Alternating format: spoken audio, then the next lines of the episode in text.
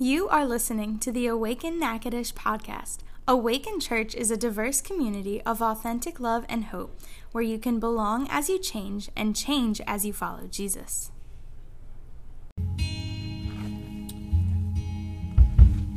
Matthew 15, verse 1. Some Pharisees and teachers of religious law now arrived from Jerusalem to see Jesus. They asked him, Why do your disciples disobey our age old tradition? For they ignore our tradition of ceremonial hand washing before they eat. And Jesus replied, And why do you, by your traditions, violate the direct commandments of God? For instance, God says, Honor your father and mother, and anyone who speaks disrespectfully of father or mother must be put to death. But you say it is all right for people to say to their parents, Sorry, I can't help you, for I have vowed to give to God what I would have given to you. In this way, you say they don't need to honor their parents. And so you cancel the word of God for the sake of your own tradition. You hypocrites. Isaiah was right when he prophesied about you, for he wrote, These people honor me with their lips, but their hearts are far from me. Their worship is a farce, for they teach man made ideas as commands from God. Then Jesus called the crowd to come and hear. Listen, he said, and try to understand. It's not what goes into your mouth that defiles you. You are defiled by the words that come out of your mouth. Then the disciples came to him and asked, Do you realize you offended the Pharisees by what you said? And Jesus replied, Every plant not planted by my heavenly Father will be uprooted. So ignore them. They are blind guides leading the blind. And if one blind person guides another, they will both fall into a ditch.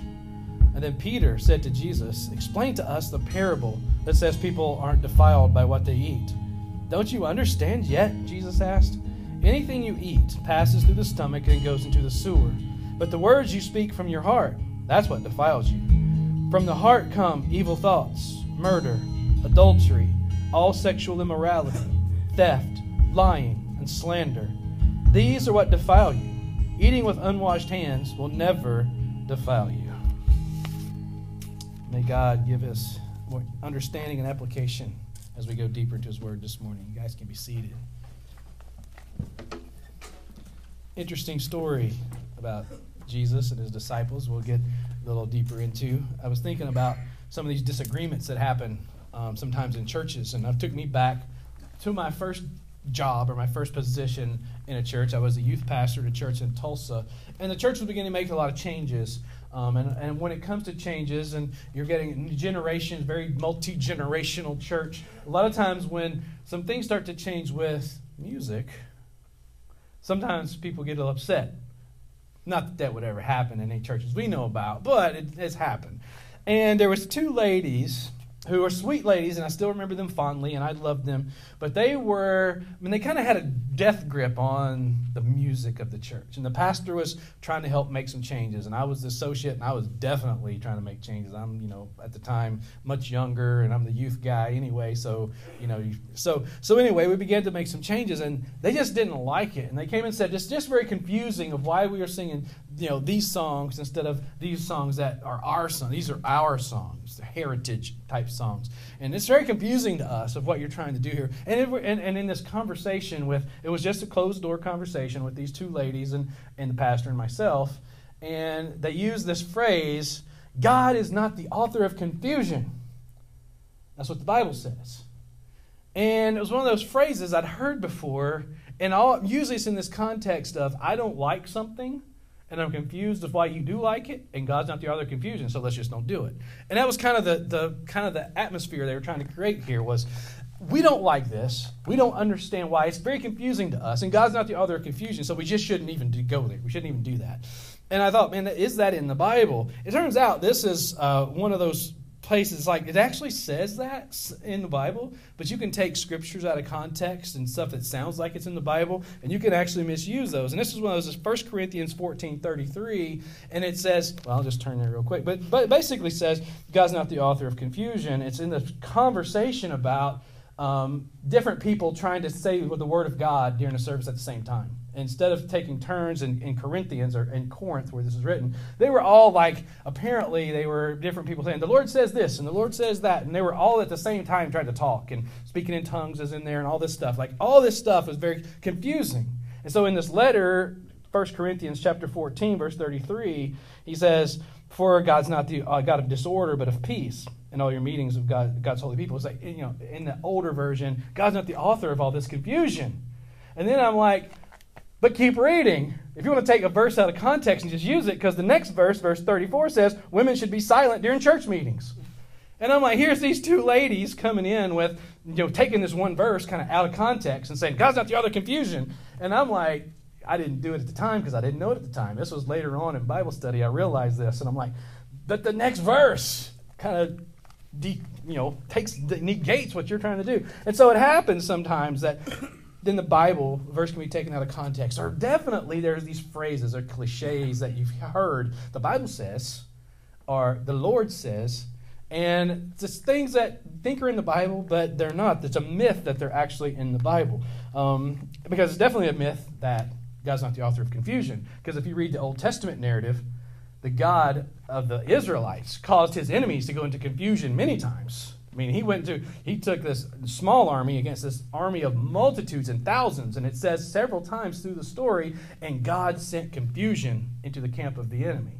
So you can't just take a verse out of our phrase out of context and use it that way. So think about you know these these phrases or cliches like well the Lord says or the Bible says something that you that people think are in the Bible, but they're not, or they, they probably not. What are some of those? That was like the main one. Money's the root of all evil. People say that all the time. Doesn't say that, does it? No. The love of money is the root of all kinds of evil. But we say the money, money's the root of all evil. Yeah. So there's one. Anything else? God helps those who help themselves. God helps those who help themselves. Not in the Bible. what else? Cleanliness is next to godliness. That's where we're going to go today. Yeah, so so we're going to let's do this. We're uh, we're going to get into this today. We're starting this this series called Myth Busted, and the idea is just there's there are these phrases that are out there, and we're just going to kind of bust the myth that this is what the Bible says. Maybe that's a good th- good saying or what, but let's be careful about saying the Bible says it or God does it. Um, so we're going to look at some of these. When God closes a door, He opens a window. We're going to look at that one. God helps those who helps themselves. God won't give you more than you can handle. People will say that, you know, the, the, Bible says God won't give you more than you can handle. No, it don't. We're going to talk about that one. Um, and today, cleanliness is next to godliness. These are what we'll do through the month of August. We'll be in this, uh, kind of in this series doing this. And our thought process behind all of this is, the reason is, is because knowing God and knowing His Word is the cure for bad theology. Theology being your, our understanding about God and the things of God. Um, and so we want to get that right. I mean, we really do. Our understanding of God and things of God, we really want to get right. And so we need to have better theology than just saying or just agreeing with, oh, the Bible says or Scripture says. So here's our big idea for today as we get into Matthew 15 a little deeper. Jesus brings life transformation that begins on the inside and then becomes evident on the outside. And starting with that, this life transformation, this cleanliness that goes along with this, is actually a, a, another word, maybe even a better word for this, is holiness. We've heard this word holiness, probably most of us. Holiness. And so here's, the, here's a thought on that. Holiness begins with who you are, not what you do. That's where holiness begins. Holiness begins with who you are. It doesn't begin with what you do. Now, we're part of a, a you know, Awakened Church is like this baby church plant of this tribe this, this network of churches, and this began like the late 1800s when this one guy was like, you know, all these denominations are all about just doing their own specific thing. And so it was like the whole idea was come out of the denominations, be separate from denominations. Don't be a denomination. Be be a separate thing. Be the body of Christ. Be the kingdom, and be about three things: holiness, unity, and salvation.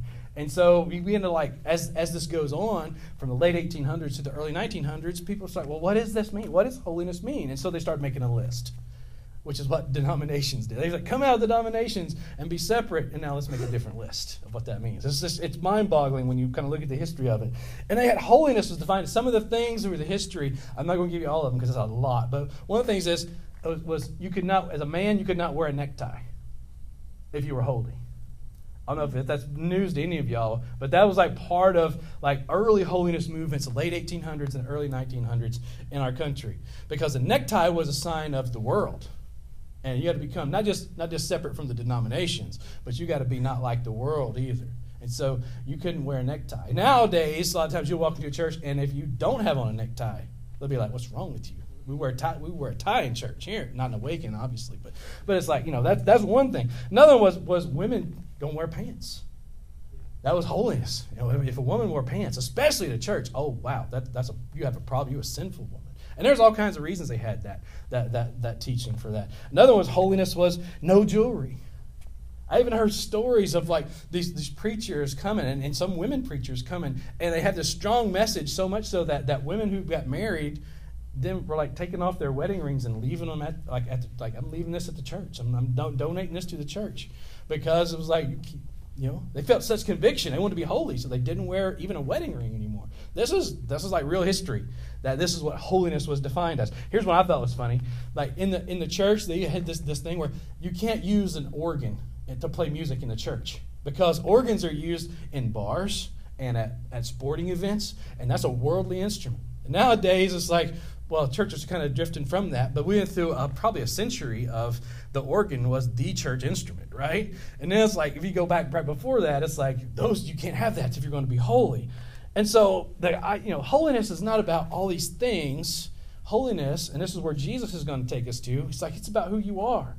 It begins with who you are, not what you do. The question is, what does holiness look like? And it's a great question. We still kind of wrestle with some today. I think it just looks like Jesus. Holiness is, is when we look like, you know, we, that's kind of our thing. We're trying to be more like Jesus in every moment. That's what holiness is. So Jesus had traveled with his disciples to this place. Um, it's called Gennesaret, or the Lake of Gennesaret, or the Lake of Galilee. Same place. If you read the scripture, And so you see Sea of Galilee or Lake of Gennesaret. It's the same body of water, same region. So these Pharisees these are the people who teach the Torah, the religious law they had, and they arrive from Jerusalem. So this is not close to Jerusalem, by the way, where Jesus is. These, these Pharisees travel from Jerusalem, arrive at the, Gennes- the Lake of Gennesaret where Jesus is, and they come with this very specific question. And so, being from Jerusalem, the people at the place where Jesus was, they would have like seen these guys are like these are the legit, these are the ones, these are the religious leaders from Jerusalem, the holy city. These are, it's, it's kind of intimidating that they would be coming here to, to, to where we are, listening to Jesus teach, because these are very important men. And they bring this very specific question to Jesus, all the way from Jerusalem.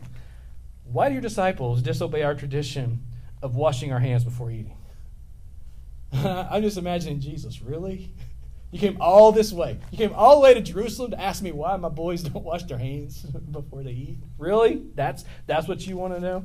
And so they had this belief that this is grounded in that food that they touched with unwashed hands became unclean or defiled. Like the food became like it's unclean food if your hands weren't washed. And if you ate this food that had become unclean, that made you unclean. And this isn't a physical thing, a physical issue. It was a spiritual thing. Like if you did not wash your hands, you touched the food, and the food became unclean. Then you ate that food, you became spiritually, basically like you're a sinner. that's, that's how it would be translated. You're a big sinner because you ate that food. You're unclean. And they made this part of their religion, just this ceremonial hand washing to make sure that they didn't defile themselves by eating food this way. And so they made this a religious thing. And so when they did make it a religious thing to do, a tradition, it also became, you know, in their eyes, a sin not to do it. Now, if you grew up in the South, like probably most of us did in this place, and you have a mom like me, you probably heard cleanliness is next to godliness. Wash your hands before you eat. It probably got asked a million times every single meal. You sit down to eat. Did you wash your hands? Yes, ma'am. Did you use soap? Go back and do it again. You know, I mean, that's like, and it's okay. Washing your hands before you eat, that's good. It's good to do that. It's not, but cleanliness is next to godliness is not in the scriptures. So Jesus does what Jesus does. He answers the questions of these, these Pharisees with a question. They ask him a question, he asks them a question. If you like read the Gospels, you see it all the time. People come and ask Jesus a question, and he'll ask them another question. So they come and like, why don't your disciples? We came all the way to Jerusalem to find out why your disciples don't wash their hands before they eat. And Jesus is like, oh, you want to make accusations? Okay, I got you. I got you. Why do your traditions violate the very word of God? The very commandments of God. The, the, the, this law, the Torah that you hold so high. The Pharisees, that was their thing. Torah was their thing. The law.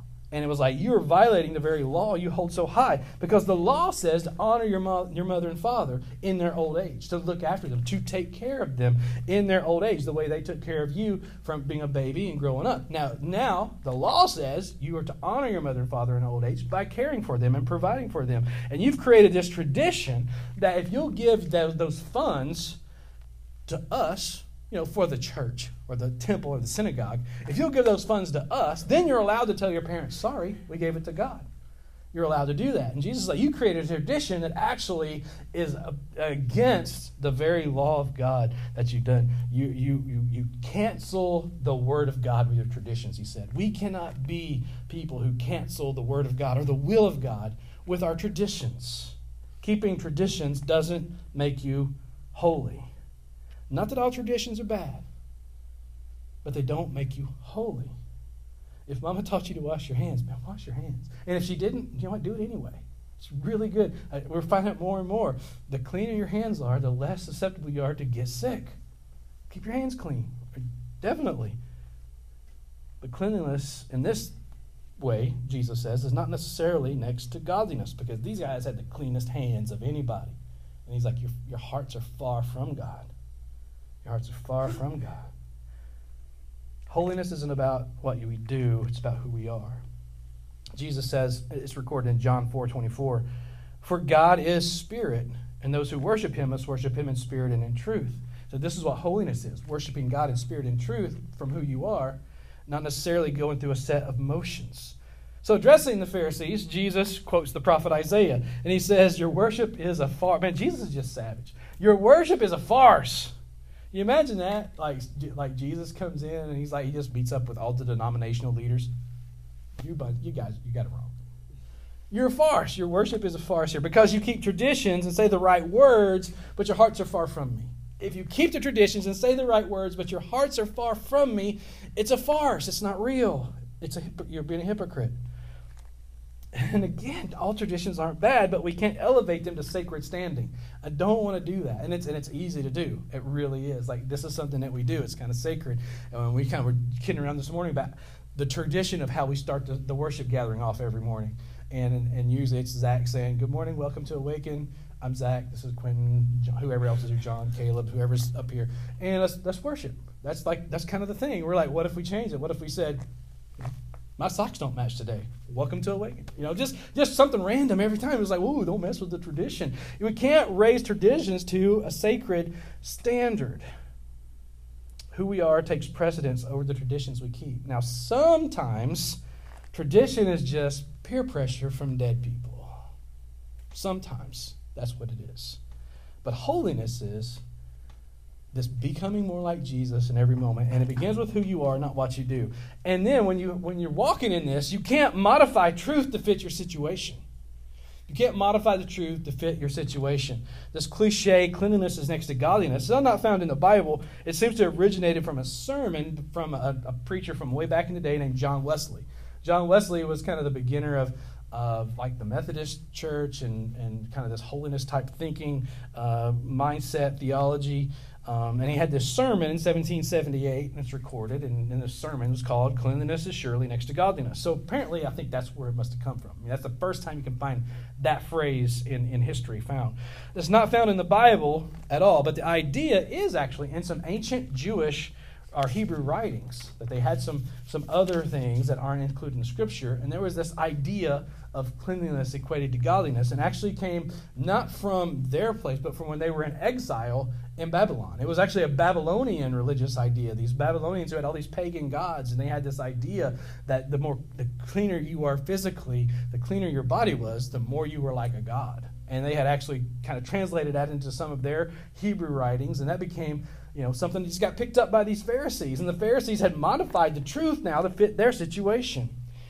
And I think in some ways that's kind of what we do. We take a phrase like cleanliness is next to godliness, and we'll say, well, the Bible says cleanliness is next to godliness because we want our kids to do the right thing. You know, the Lord says cleanliness is next to godliness because we want our kids to wash their hands before they eat. So we'll, we'll, we'll modify the truth to fit our situation. Not that that's a bad thing to do, but it is bad to modify the truth to fit the situation. We could just say, hey, wash your hands. and leave out that whole, you know, cleanliness is actually godliness, especially the part where we say, well, you know, the Bible says, when the Bible doesn't say that. Wash your hands before you eat. Have you ever tried to modify the truth to fit your situation? You don't have to tell me, but but I have. And if you've ever done that, how did it work out for you? It usually doesn't. Usually for a while it happen, happens and be, it's okay, but eventually it doesn't work. So at this point, Jesus calls the crowd to come and listen to what he's saying and to try and understand. Jesus calls us to listen because he knows our focus can easily be on the wrong things. That's why he calls the crowd up together. He says, Listen, try to understand this. Our focus can be on the wrong things. He says, Try to understand this. It's not what goes in your mouth that defiles you and makes you unclean, it's the words that come out of your mouth that defile you and show that you're unclean. You know, it's not hard to imagine here that the Pharisees would be upset by this because, or they would be offended because he straight up tells them your worship is a farce. He straight up tells them it's not hard to imagine they would be offended by this because they're proud upholders of the law. And actually, they had become slaves to the law. And he calls them on it. So Jesus didn't worry about offending them. Because then, when he's asked, his disciples are like, dude, don't you know Pharisees are upset? They're offended by what you're saying here. He's like, hey, uh, every plant not planted by God will be uprooted. They're, they're blind guides leading blind people. And the Pharisees are, st- I mean, these guys came from Jerusalem. They're still standing there. Mean, you know, I'm like, Jesus, they hear you. they hear you. And he's like, yeah, blind guides leading blind people and blind leaders leading blind people. You know what's going to happen? They're all going to fall in the ditch. Jesus is like, I don't want any of you to fall in the ditch because you don't have to. You don't have to. We experience this all the time because we live in a culture that invites us to embrace the philosophy of situational ethics. We really do. If we think about it, we live in a, in a culture that teaches us, you know what, truth is subjective. And what's true for you, that's cool, but it might not be what's true for me. You've probably heard or had conversations like this. What's true for you is true for you, and what's true for me is true for me. This is situational ethics. And when this happens, it's like, hey, your truth ends up being whatever makes you happy. And my truth is up whatever makes me happy. And if you're happy and you know it, clap your hands. Right? That's what that's the way it is. So the truth is God wants your heart whether you're happy and you know it or not. That's the that's the thing Jesus is trying to say. Don't let your hearts be far from me anymore. I want your heart, regardless of if you're happy and you know it. I want you to be I want you to have truthfulness and holiness. Jesus wasn't picking a fight because Jesus didn't have to. They came kind of ready to fight, it looked like to me. So he just meets everyone right where they are. And when these guys come to him, he meets them right where they are. if you're blind and struggling, Jesus meets you right where you are. If you're, if you're up to your neck in a sinful lifestyle, Jesus comes and meets you right where you are. If you're down and even depressed, Jesus will come and meet you right where you are. So Jesus meets the Pharisees right where they are. They came to pick a fight with Jesus, and he just simply speaks truth. Sounds harsh and sounds savage because we're not used to that. We're used to people going, it's okay, just do what you want, believe what you want. Oh, I'm sorry that offended you. Jesus is like, I don't care. They're blind guides. They're leading people in the ditch, and I don't want anybody in the ditch. I want people to have life, full and abundant and eternal life. And Jesus is basically saying, there's no argument, there's no debate. He just calls them on their crap. I mean, he just does. He just calls them on it. And this is what Jesus does. this is the journey that we're on. And, and he will he meets us right where we are. And if he has to, he'll call us on our crap too. He will. He done it for with me. He still does it with me. He calls us on this because this is a journey and we go spiritually as we travel with Jesus. And what you do flows out of who you are. It's not that what you do doesn't matter. It's that holiness begins begins with who you are, not what you do. But what you do flows out of who you are. So, holiness is who you are, not what you do. You can't modify the truth with your situation. And don't be your own worst enemy. Don't be your own worst enemy. A number of years ago, in a uh, pastor at church. It was on Easter Sunday, and I had seen this done, so it wasn't an original idea. I just thought it was really cool, and we had never done anything like it at the church I was at. And it's called cardboard testimonies. Maybe you've seen it. One, you hold up a piece of cardboard. One side says, "Mine said." Um, uh, I think it said something like, um, "Full of questions, not sure they're not sure of the truth. I don't have a voice. And the other side is now I'm a preacher. It's like what your issue was, and people like I, I like said, here's what I want to do, and I kind of a month before Easter kind of told the church, here's kind of what I want to do. Anybody that's interested in doing this, let's get together and we'll put it together. What it looked like. So we had like 35 people, and every member of the band was doing it and, and, and, it was the very end of Easter. I did the Easter sermon, everything. We were playing this song. It's called 40, which is Psalm 40 from the Bible. Put the music by U2 in the 80s, and our, we were playing it on Easter Sunday. It was our kind of go home song on Easter. And as we played this song, people just started coming up and filing across with their signs. They would hold up the sign that said one side. People had stuff like addict, stuff like atheists, all kinds of stuff. And they'd flip it over and say who they were now. And there were moments that was just like chilling because people would applaud for certain things. Certain people came up and hold up a sign, and they would applaud. It was like this great moment, and it, and the band began to play. And as as the vocalist quit singing, they brought theirs over. As the the piano player stopped playing, she got up and walked over and did hers. Then the guitar player stopped and came over.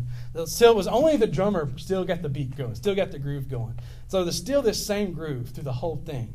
And then the drummer stops, and it's like totally silent now. And he picks up his and brings it up, and it says, I'm my own worst enemy. And he turns, I mean, everybody in there felt it. And he turns it over and it says, Now I have victory in Jesus. And it was like this great thing of like, you could be your own worst enemy, but you don't have to be. You don't have to be. In what ways can you be your own worst enemy? I mean, there's all kinds of ways, right? I mean, we could beat ourselves up about stuff. We could keep going back to temptations and giving into them self doubt. We can doubt ourselves about stuff. Yeah. We can doubt, you know, the promises of God, that God is good, and all kinds of things. We can become our own worst enemy on these things. Peter says, Jesus, Jesus, explain to us this parable that, that says people aren't, aren't defiled by what they eat. And Jesus is like, Don't you understand yet? Come on, y'all. Come on, y'all. Get with it. Pay attention here. You can get this. He says, It's the heart that's the point. It's the heart. It's the heart. It's the heart. It's not what you eat, it's what's inside already. That's what you got to deal with. And when he's talking about the heart, he's not talking about your blood pumping muscle. he's not saying, you know, get, get me in there just watching the blood go by. No, he's talking about this, the seat of our emotions. He's talking about that, that, that place of our, our thoughts and our feelings and, and, and our, on a soul level, who you really are. When he says it's about the heart, he says, he says it's about who you really are at the level of your soul. If your heart is unclean, what comes out of your mouth will be unclean. And he says, from the, from the heart come evil thoughts, murder, adultery, all sexual immorality, theft, lying, slander. Eating with unwashed hands will never defile you the way these defile you. The way we think and feel determines how we live. It's the heart. The way we think and we feel determines how we live. This is because the way we think and feel is who we are. That's, that's like at the essence of who we are. So don't be your own worst enemy. Don't, don't just seek healthy physical practices, which I hope you do, but don't just stop there. Seek healthy thoughts, healthy motives, because these are probably the healthiest spiritual practices we have, is to seek to have healthy thoughts and motives. Because the heart matters more than outward appearances there's a verse in the, in the New Testament from a letter called Romans, Romans 12, 2. It says, Don't copy the behavior and customs of this world, but let God transform you into a new person by changing the way you think. Then you will learn to know God's will for you, which is good and pleasing and perfect. Let God do it. When you feel negativity coming on, a thought or feeling that seeks to depress you or suppress you or oppress you, Think on God's word. Speak God's word. Get that word planted in your heart. That's the key. That's why I'm like, I'm being on, man, read your Bible. Not because what's your Christian duty, check it off. I'm a good Christian, I read my Bible. No, read the Bible because you need it planted in your heart. Because those thoughts are going to come that are like, you're no good, you messed up, you're, you know, God doesn't really care. And if you have God's word planted in there, it's going to be growing fruit. That's good fruit that's going to say, Nope, I know the truth. I know God, and His Word says He is love. Let God transform you into this new person, His new person. And this is regardless of the circumstances that you find yourself in. Because God is far more interested in changing you than in changing your circumstances. That's been my story, still is. And I pray God change my circumstances all the time. And what I find is God will change me before he changes the circumstances. And I'm so thankful because I've learned some lessons I wouldn't have learned otherwise. The life change Jesus has for you brings with it peace and joy and hope, regardless of those circumstances. And if that sounds too good to be true, it only happens through Christ peace and joy and hope, regardless of those circumstances. So Jesus brings us life transformation that begins on the inside and then becomes evident on the outside. So cleanliness is actually godliness. Has to do with in here. Not these hands. Because these hands are going to get dirty. And you got to wash them again. And these feet, they're going to get dirty. You got to wash them again. But in here, in here can stay washed and stay clean. And that's what we want. So, what's your next step? I think the next step for all of us just be like, as we sing this song, um, the guys are going to come up and lead us in, just check your heart. Check, like, take that step of and say, okay, God, I'm going to check my heart right here. Because this is all about the heart. And I want to have the right heart. Because I don't want to be someone who's full of slander and gossip and definitely not murder and sexual immorality. I don't want to be that. So I got to check my heart. And then think about what is maybe one specific step you could take to make you more like Jesus and how you think, how you feel, or what you do? How can you think or feel or do something more like Jesus? And what does that step look like for you? Lord, we just come to you and uh, we admit that we need you. We need you in our lives. We need you in our in our hearts to make our hearts clean, to make our hearts holy. And um, God, we just want to, in this moment, just confess to you that we do need you sometimes we get a message like this and we're like, oh, just try harder and just be better and just, you know. And it's not about that. It's about following you. It's about it's about letting you fill us with yourself, your spirit. So we can't be clean on our own. No matter how much we wash. That's kind of another point here. No matter how much we wash our hands, we can't become clean spiritually. It happens when you wash us. And that begins with our hearts. So we're going to check our hearts now as we just come and, and, and sing. it's going to be our prayer and our meditation, our confession, Lord, that we, that we need you. And God, we want you. We want to be more like you, Jesus, in every moment. And this is the way we do it. Lord, we love you. And now we just ask, Lord, you would lead us into our next step. In Jesus' name. Amen. Thank you for listening to the Awaken Natchitoches podcast. It's our hope that you have been encouraged by today's message. Find out more about Awaken Church at awakenla.church or find us on Twitter, Instagram, and Facebook at Awaken Church LA.